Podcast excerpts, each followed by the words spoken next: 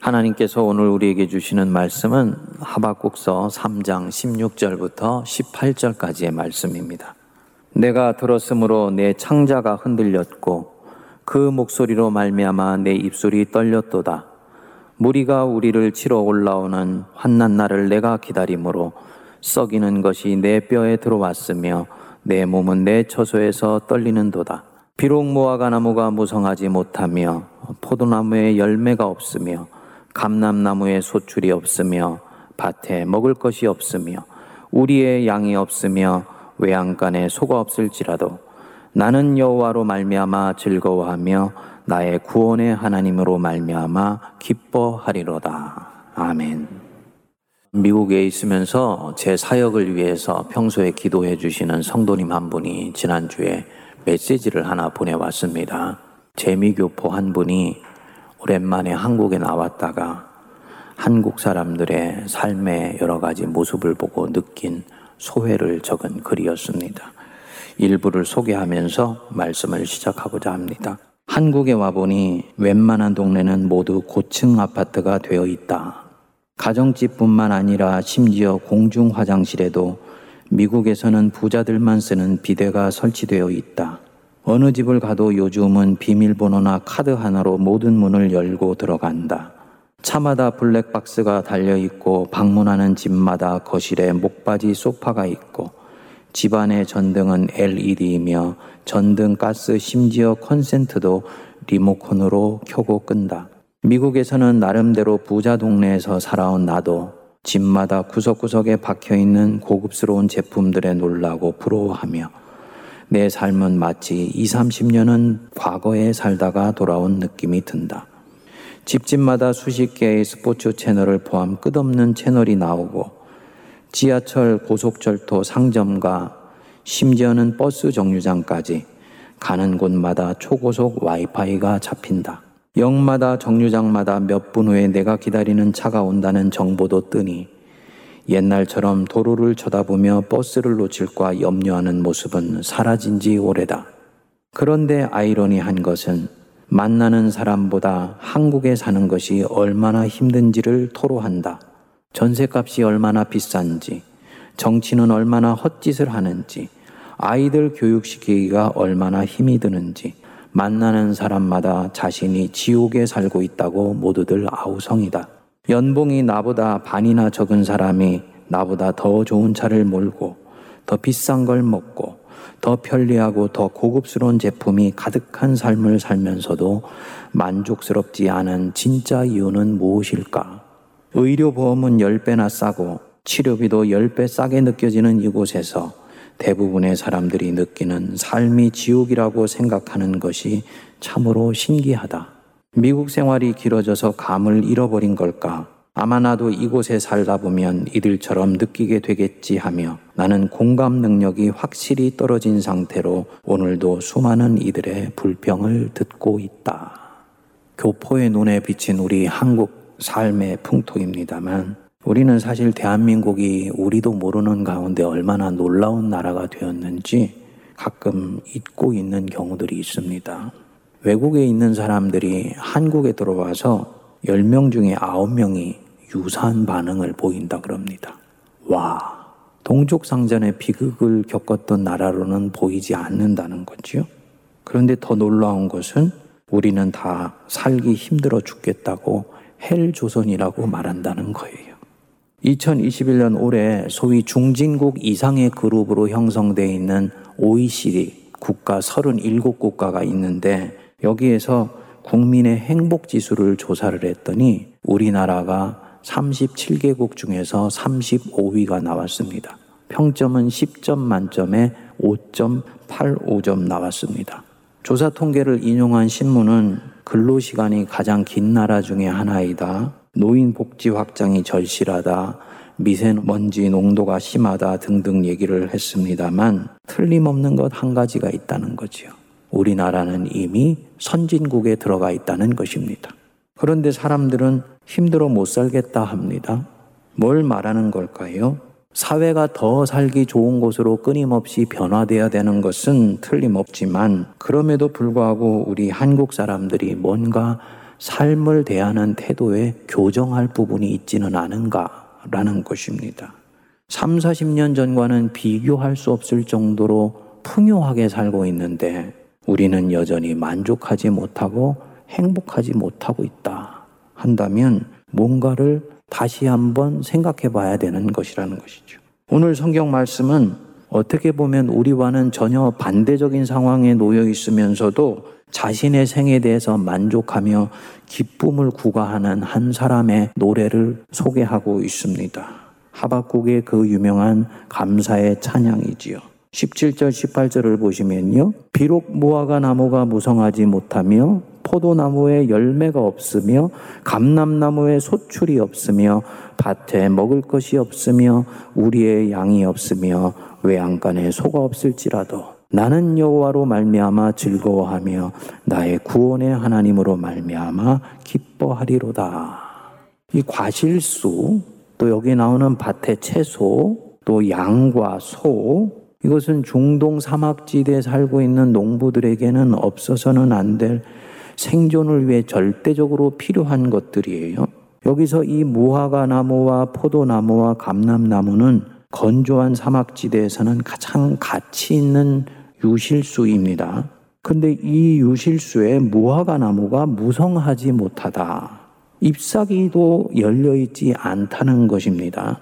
포도나무에 열매가 없으며 감람나무에 소출이 없다. 여름 내 물을 주었어요. 잎사귀도 무성합니다. 그래서 가을이 되어서 이제 수확을 기대했는데 한여름에 노력한 것도 헛되어서 이 가을에 아무 결실도 얻지를 못했다. 그 뜻입니다. 얼마나 이것을 바라보는 농부의 마음이 허탈했을까요? 그럴 것 같으면 잎사귀라도 열리지 말 것이지 생각했겠죠? 더 나아가서 우리의 양이 없으며 외양간에 소가 없다. 우리가 있고 외양간이 있다는 말은 본래 그 우리의 양이 있었고 외양간에 소가 있었다는 뜻입니다. 그런데 질병으로건 지난번에 도적대 침탈로 인해서건 이 우리에는 양이 없어졌고 외양간에는 소도 사라져 버렸다. 그러니까 17절을 요약해서 정리를 하면 처음에는 노력했는데 결실이 없는 가운데서 시작하여서 나중에는 갖고 있던 소중한 것들까지도 박탈당하고 상실한 상태로 삶의 무게가 가중되어 있는 것을 말하는 것입니다. 즉, 감사하지 못할 조건이 점점 많아지고 또 삶의 환경은 점점 열악해지고 나중에는 심각한 박탈과 상실의 상황 속으로 내가 떨어져 있다. 그런데 이런 상태가 되었다 할지라도 선지자는 뭐라고 합니까? 우리 18절 다시 한번 읽어 볼까요? 나는 여호와로 말미암아 즐거워하며 나의 구원의 하나님으로 말미암아 기뻐하리로다. 인생을 바라보는 관점이 지금 전혀 다른 곳에 가 있는 것이 보이시지요? 이렇게 비참해 보이는 상황이지만 내 인생은 나의 주님으로 인해서 여전히 아름다운 것이다. 라고 노래하는 것입니다. 지금 농원의 유실수에는 아무 열매도 맺히지 않았어요. 내 인생은 결실이 보이질 않습니다. 먹을 것이 부족합니다. 그나마 갖고 있었던 소중한 것들이 있었는데 그것도 바다에 쥐고 있던 모래가 손바닥에서 빠져나가듯이 어느 순간엔가 사라져 버렸습니다. 상실의 고통을 겪고 있다는 것이지요. 그런데 나는 여호와로 인하여 즐거워하며 하나님으로 인하여 기뻐한다. 어떻게 이런 고백이 가능하겠습니까? 조금만 인생이 내가 원하는 대로 전개되지 않아도 나도 모르는 가운데 불평과 원망과 시비가 터져 나오고 다른 누군가를 향해서 비난의 화살을 쏟아내기 쉬운 것이 우리 인간의 마음인데 어떻게 노력한 것이 허사로 돌아가고 그나마 갖고 있던 것들까지도 상실해 버렸는데 하나님을 기뻐하고 즐거워하며 감사할 수가 있는가? 이 본문 말씀을 찬찬히 묵상해 보면 하박국이 감사하고 기뻐하는 삶으로 이르게 되는 영적인 과정이 자기 안에 있다는 것을 볼 수가 있습니다. 첫 번째로는 그는 지금의 이 고통스러운 상황을 깨끗이 수용을 합니다. 수용을 하는데요. 깨끗이 수용합니다. 밭에 소출이 없고 외양간에 소가 없어졌다. 이거는 이 선지자에겐 일종의 유비예요. 하박국 선지자가 경험하는 객관적 상황이 아닙니다. 그는 이보다도 훨씬 더 엄중하고 고통스러운 상황에 사실은 처해져 있습니다. 그게 16절에 나오는데요. 거기 앞부분에 보시면 내가 들었으므로 내 창자가 흔들렸다. 뭘 선지자가 들었다는 것인가? 무엇 때문에 선지자의 창자가 지금 흔들릴 정도로 요동하는 상황이 되었다는 것입니까? 뒤에 나오죠. 중간 부분에 보시면 무리가 우리를 치러 올라오는 환난 날이 바로 지금 이때이기 때문입니다. 이게 무슨 말이냐면 이 하박국 선지자는 이 남유다에서 활약했던 선지자인데 하박국 선지자가 활약하는 이때 남유다를 치려고 북쪽에서 끓는 가마가 쏟아지듯이 바벨론 지역이 노도처럼 치고 들어온 거예요. 그러니까 유다 전체가 아주 급박하면서도 풍전등화의 위기를 겪고 있는 그런 상황입니다. 그런데 본문을 자세히 보니까 이 선지자는 내가 이 환난 날을 기다린다 그랬습니다.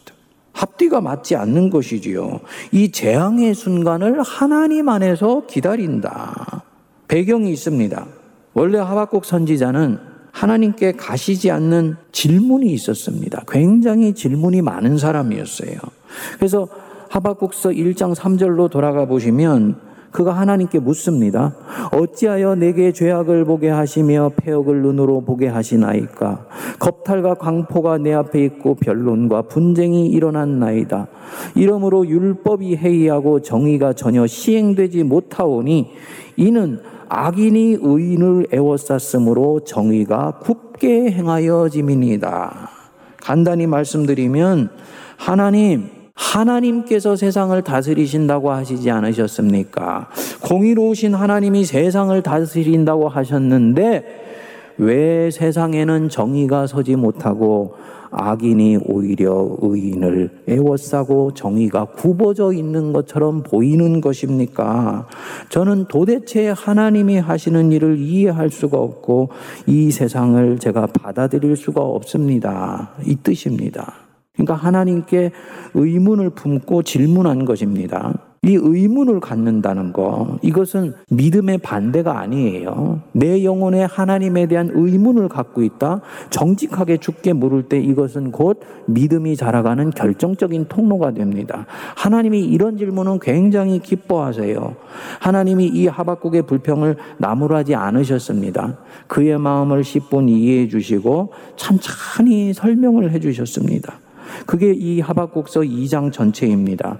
한마디로 요약을 한다면은 지금 이 역사가 어디로 향하고 있는지 앞으로 하나님의 품 안에서 이스라엘의 역사 안에 어떤 일이 일어날지를 인격적으로 대답해 주신 것입니다. 마치 부모가 인생의 이치에 대해서 이해가 안 돼서 묻는 자녀에게 나무라지 않고 하나씩 하나씩 답해 주는 것과 같습니다. 그것을 요약하면 2장 3절이지요. 이 묵시는 정한 때가 있나니 그 종말이 속히 이르겠고 결코 거짓되지 아니하리라 비록 더딜지라도 기다리라 지체되지 않고 반드시 응하리라 네가 지금 기다리고 기대하고 있는 그 일대로 결국은 이루어지게 될 것이야. 기다려라. 지체되지 않고 반드시 응할 것이다. 그러면서 이 수용되지 않는 이 상황을 수용하는 마음 자세를 얘기해 준 것입니다. 그게 뭐냐면 믿음입니다. 그래서 사절 중간에 보시면 의인은 그의 믿음으로 말미암아 살리라. 무슨 얘기겠습니까? 너는 이해가 되지 않겠지만 하나님이 지금 이 상황도 여전히 컨트롤하고 계시다. 자기 백성이 잠시 바벨론에게 내어 던져지는 아픔을 겪기도 하겠지만 그것은 결국 선한 결과와 결실을 가져오게 될 것이다. 하나님이 다 설명해 주신 거예요. 이 하박국의 마음에 비로소 평화가 찾아왔습니다. 아, 저기 침탈에 들어오는 이 불행해 보이는 이 순간이 오히려 하나님의 경륜 안에서는 새로운 역사가 시작되는 순간이구나. 뜻이 계셔서 지금 이 일이 진행되고 있는 것이구나. 그래서 오늘 읽었던 16절 말씀에 환난의 날을 내가 기다린다. 이 표현을 한 것입니다. 어찌 보면 매국노나 수 있는 고백을 하고 있는 거예요. 하나님이 하시는 일은 하나도 옳지 않은 것이 없다는 것을 이제 강철처럼 믿는 것입니다. 그렇기 때문에 하나님 때때로 제 인생 속에 무화과 나무가 무성하지 못하고 밭에 먹을 것이 없고 외양간에 소가 없어지는 것 같을지라도 저는 이 고통스러운 순간을 주님 안에서 수용하며 인정하며 받아들이기를 원합니다. 이렇게 가는 거지요. 우리가 어떤 고통을 직면하게 되면 본능적으로 우리는 그 고통을 밀어내고 싶어 합니다. 오지 않아야 되는 이 인생의 불청객이 내 인생에 불쑥 찾아왔다고 생각하기 때문이에요. 그리고 이 고통 때문에 올 또 다른 고통을 두려워합니다. 질병에 걸렸다? 고통스럽죠? 그런데 그 고통이 또 고통스러워요. 이 병으로 인해서 혹시 내 인생에 다른 후유증이 올까 염려가 되기 때문입니다. 그래서 이 고통이 찾아오면 애써 이 고통을 외면하려고 하고 밀어내고 싶어 하고 심지어는 맞서 싸우려고 하지요. 질병에는 맞서 싸워야 돼요. 하지만 질병이 찾아와 있는 내 인생의 이 순간을 싸운다는 마음으로 밀어내려고 하면은 안 됩니다. 그렇게 하지 말라는 거예요. 수용해 버리라는 것입니다. 그것을 내게 온 실체로 인정하고 받으라는 것이지요. 하나님이 허락하셔서 진행되고 있는 것이기 때문입니다. 이스라엘 백성이 애굽을 나와서 광야로 들어가지 않습니까? 이 광야를 가장 빠른 시일 내에 헤쳐나가서 약속의 땅 가나안 땅으로 들어가는 비결이 무엇이냐? 이 광야를 수용해 버리면 됩니다. 수용하되요. 깨끗이 수용하면 돼요. 광야를 자꾸 밀어내려고 하고 거부하려고 하고 내가 원래 여기에 있지 않아야 되는데 내가 여기 내던져졌다라고 생각하면 불평과 원망과 시비가 이 사람 안에서 떠나지를 않습니다. 점점 그 광야에서 한 걸음 한 걸음 걸어 나가는 것이 힘들고 고통스럽게 느껴집니다. 결국 이 사람 광야를 벗어나지 못하고 그 광야에서 쓰러져 버리는 인생으로 마무리하게 돼요. 광야를 지나가는 방법은 무엇이냐? 광야를 수용하는 것입니다. 하나님이 뜻이 계셔서 나를 이곳으로 밀어내신 것이지 믿고 이 광야를 받아들이세요. 그러면 이 광야에서 하루하루 살아내어지게 됩니다. 그리고 어느 순간 이 광야에 주님이 놀라운 보물을 숨겨나셨다는 것을 알게 돼요. 만나와 메추라기를 이미 내게 주셨다는 것을 보게 됩니다. 고통하면서 불평할 때는 보이지 않았던 하나님의 은혜가 보이기 시작하고요. 결국 이 광야를 통해서 나는 영적으로 훌쩍 자라나서 가나안 땅으로 들어갈 내적 힘을 얻게 되는 것입니다. 만일에 이 고통 내게 없어야 되는 것인데 찾아왔다 생각하면 그 고통은 더 커집니다. 반대로 수용하면 고통의 무게는 반감되는 거예요. 그래서 이 고통 속에 있는 하나님의 은총이 보이면서 역사가 일어나는 거죠. 이것은 성도가 영적인 삶을 사는데 굉장히 중요한 원리입니다. 그래서 로마서 8장 28절에서 사도 바울은 말씀합니다. 우리가 알거니와 하나님을 사랑하는 자, 곧 그 뜻대로 부르심을 받은 자. 무슨 뜻입니까? 하나님이 사랑하셔서 그 인생을 이끌어가는 자를 얘기하는 거예요. 이 사람들에게는 모든 것이 합력하여 선을 이루느니라. 좋은 것, 달가운 것, 보기에 행복해 보이는 것만 합력해서 선을 이루는 것이 아니라 내가 볼 때는 나쁜 것, 피하고 싶은 것, 심지어는 악한 것과 고통스러운 것까지도 합력하여서 인생의 선을 이룬다. 그냥 이 인생 무화과 나무가 결실이 없고 외양간에 소가 사라져버린 이 상황, 이 자체는 당장 불편하고 속상한 것 같지만 시간이 지나고 나서 그것이 네 인생에 어떤 열매와 결실을 가져다 줄지 네가 어떻게 알고 그것에 대해서 불평하고 원망하느냐 이 얘기지요. 주님은 뭐라고 말씀하시는 것입니까? 어떤 상황에 처해질지라도 하나님을 사랑한다면 그 상황을 끌어 안아 버리라는 것입니다. 시간이 지나면 분명히 알게 돼요. 아, 바로 그것 때문에 이 일이 일어나게 된 것이구나. 목회를 해보면서 수도 없이 경험하는 것입니다. 합력해서 선을 이루시기 위해서 이 일이 진행되는 것이라는 거지요. 둘째로 하박국은 자기가 하나님께 사랑받고 있는 자라는 것을 하나님과의 대화 속에서 확인했습니다. 물론 이 대화 속에 보면 하나님께서 내가 너를 사랑해 라는 말씀은 한마디도 하지 않으세요. 그렇지만 하나님과 하박국이 씨름하는 것의 핵심은 바로 이 부분입니다. 하박국이 하나님께 불평하는 내용의 핵심은 바로 이 부분이에요. 하박국서 1장 13절에서 얘기를 했죠. 왜 악인이 자기보다도 의로운 사람을 삼키는데 하나님 잠잠하시고 있는 것입니까? 이렇게 불평할 때 이 하박국 속에 흐르고 있는 내적 정서가 무엇인가요? 하나님, 왜 우리를 보호해 주시지를 않습니까? 왜 우리를 사랑으로 이끌어 주시지를 않는 것입니까? 하나님 백성이라고 하면서 왜 악인에게 짓밟히도록 그냥 놔두시는 것입니까? 바로 이 불평입니다. 자신이 진정 사랑받고 있는 자인지 자기 민족이 진정 선택받은 백성으로 대접받고 있는 것인지 확신할 수가 없다는 것이죠. 그래서 불안하고 두렵다는 것입니다. 하나님이 이 하박국에게 말씀하셨지요. 다시 아까 읽었던 말씀 하박국서 2장 3절로 보면 비록 더딜지라도 기다리라. 지체되지 않고 반드시 응하리라. 얘야, 그렇지 않아. 너는 버려진 자가 아니야. 너는 세상에 내어 던져진 자가 아니야. 세상은 너를 초라하게 여기고 어떤 경우에는 너는 벌레처럼 여길지 모를지라도 나는 너의 인생을 깊이 살피고 있으며 돌보고 있다. 이게 더딜지라도 기다리라. 지체되지 않고 반드시 응하리라. 말씀하시는 주님의 마음이지요. 여러분, 우리가 누군가로부터 감당할 수 없는 사랑을 받고 있다는 것을 알게 되면 조금 부족하고 조금 결핍해도 다 넘어가지게 되고 극복할 수가 있습니다. 부부간의 사이가 좋은 분들은 보면요. 외부에 여러 가지 시험과 어려움이 있는 가운데서도 부부가 똘똘 뭉쳐서 그거를 넘어가게 돼요. 누군가로부터 받는 이 사랑이 내 영혼의 진정한 만족감을 가져다 주면서 다른 곳에 있는 결핍을 넉넉히 이겨나갈 수 있도록 해주는 것입니다. 선지자가 지금 자기 손에 아무것도 쥔 것이 없어요. 역사가 지금 곤두박질 치는 것처럼 보입니다.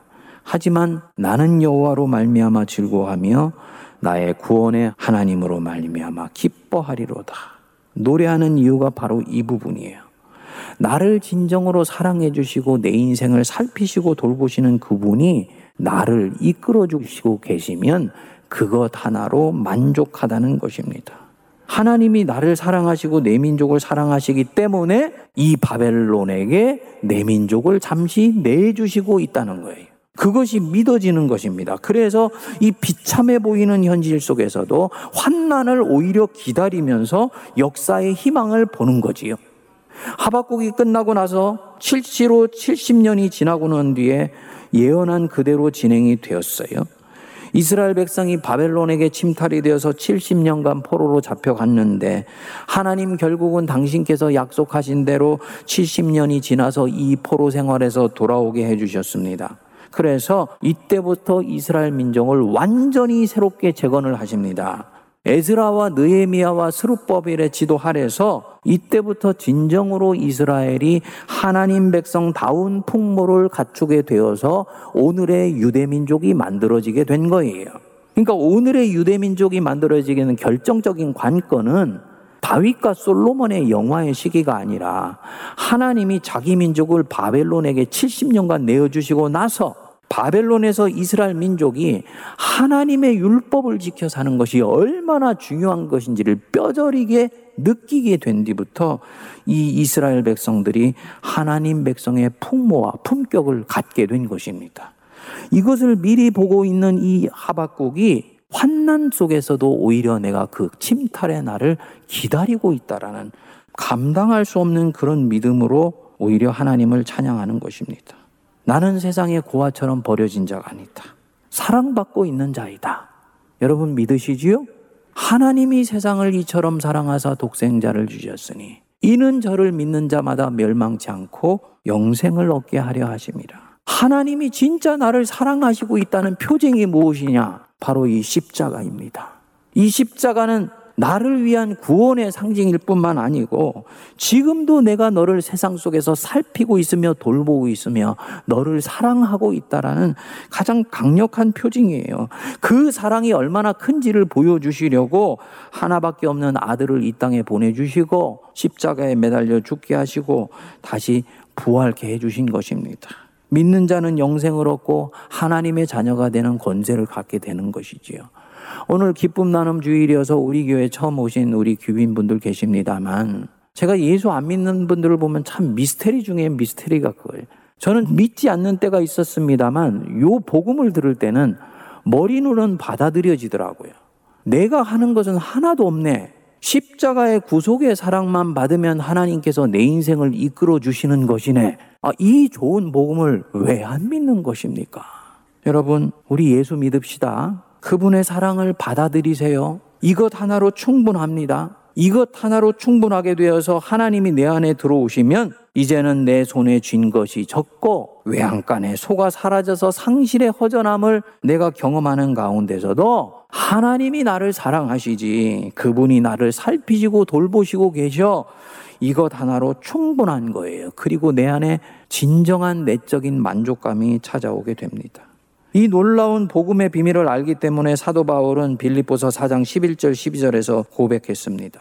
어떠한 형편에서든지 나는 자족하기를 배웠나니 나는 비천에 처할 줄도 알고 풍부에 처할 줄도 알아 모든 일 곧 배부름과 배고픔과 풍부와 궁핍에도 처할 줄 아는 일체의 비결을 배웠노라.